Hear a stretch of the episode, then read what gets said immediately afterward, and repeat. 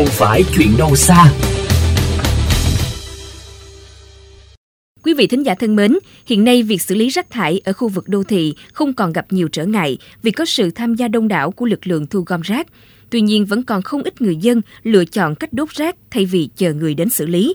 Họ không biết rằng việc đốt rác gây ô nhiễm môi trường thêm rất nhiều lần, bên cạnh đó là tiềm ẩn nhiều nguy cơ cháy nổ. Trong chuyên mục Không phải chuyện đâu xa ngày hôm nay, phóng viên kênh VOV Giao thông sẽ phản ánh thực trạng này. Mời quý vị thính giả cùng theo dõi.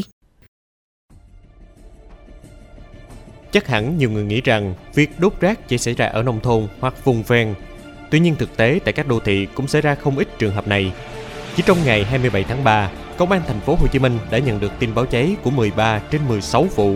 Nguyên nhân gây cháy đa số là do người dân đốt cỏ, đốt rác trong khu dân cư.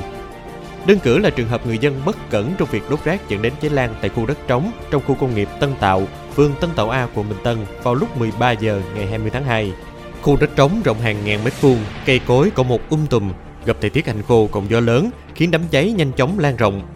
Đám cháy uy hiếp đường dây điện cầu thế phía trên và khu dãy nhà trọ hàng chục căn của người dân. Mới đây nhất là trường hợp đốt rác của người dân ngay dưới chân cầu Phú Thuận, quận 7.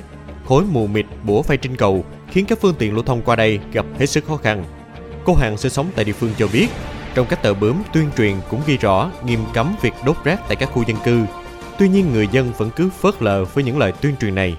Trong những cái tờ bướm nghiêm cấm việc đốt rác, thứ nhất là à, đốt rác thì nó sẽ có những cái rác cái thải nhựa nó gây độc. Nhưng mà người dân thì cái nghĩ ôi đốt cho nó xong vậy đó mà tôi cũng vẫn đi ngang con đường này vẫn không có thấy những người mà đốt rác mình vẫn nói là không không nên không được như vậy nhưng người ta vẫn cứ vẫn cứ đốt chị Hồ Thị Lan cho biết nhiều đống rác được tập kết lâu ngày tại các bãi đất trống cách xử lý nhanh nhất có lẽ là đốt người ta thích đốt cho nhanh khỏi kêu chở tốn tiền anh Hồ Tuấn Vũ, nhân viên gom rác trên địa bàn quận 7 cho rằng đa số rác tại các khu dân cư là rác sinh hoạt. Nếu thuê đơn vị thu gom thì chi phí khoảng 110.000. Tuy nhiên, nhiều người tiết tiền nên giải quyết bằng cách đốt đi. Xe gì á là đổ chỉ một có, có 101 thôi, chi phí. Mà ta tiết tiền ta không đổ. Trao đổi với phóng viên về vấn đề này, luật sư Trần Minh Cường, đoàn luật sư thành phố Hồ Chí Minh cho biết, đối với hành vi đốt rác gây khói bụi trong khu dân cư cũng là một hành vi vi phạm pháp luật.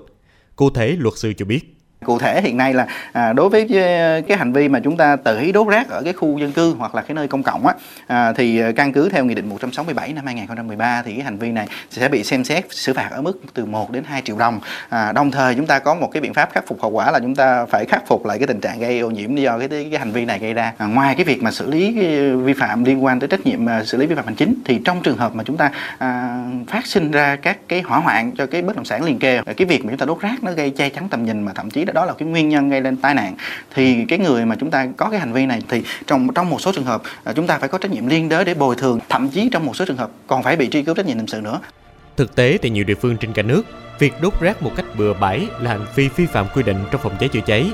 Tuy nhiên vẫn diễn ra một cách khá phổ biến, không chỉ gây ô nhiễm môi trường mà còn đe dọa đến sự an toàn tại các khu dân cư.